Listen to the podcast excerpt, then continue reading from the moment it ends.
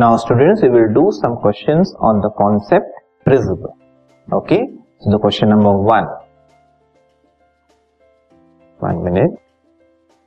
Draw a ray diagram to show the refraction of light through a triangular glass prism and mark angle of deviation on it. Right triangular glass prism से जब light travel करती है उसका refraction होता है ठीक है तो वो रिफ्रैक्शन का हमको एक रे डायग्राम बनाना है एंड देन फिर हमें एंगल ऑफ़ डिविएशन उस पर मार्क करना है, ठीक है?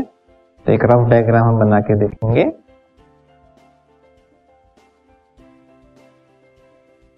सामने से हमें जो नज़र आता है प्रिज्म का, वो ट्रायंगुलर सरफेस नज़र आता है, ठीक है?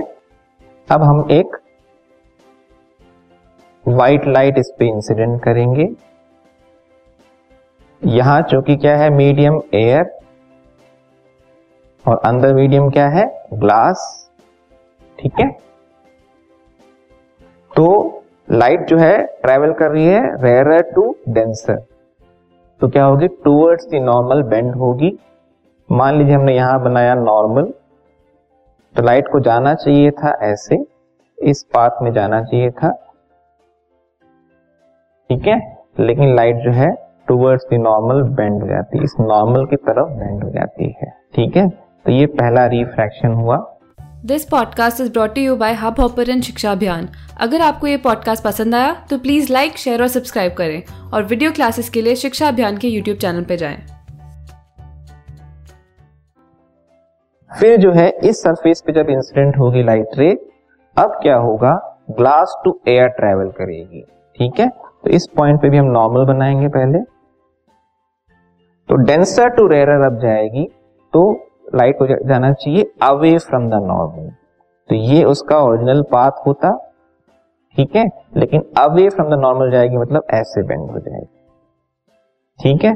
तो ये इंसिडेंट रे हो गया, ये रिफ्रैक्टेड रे और ये फाइनल जो लाइट रे मिलेगी उसे हम बोलेंगे इमरजेंट रे बोलेंगे। ये हो गया refraction through the triangular glass prism ठीक है? अब हम क्या करेंगे?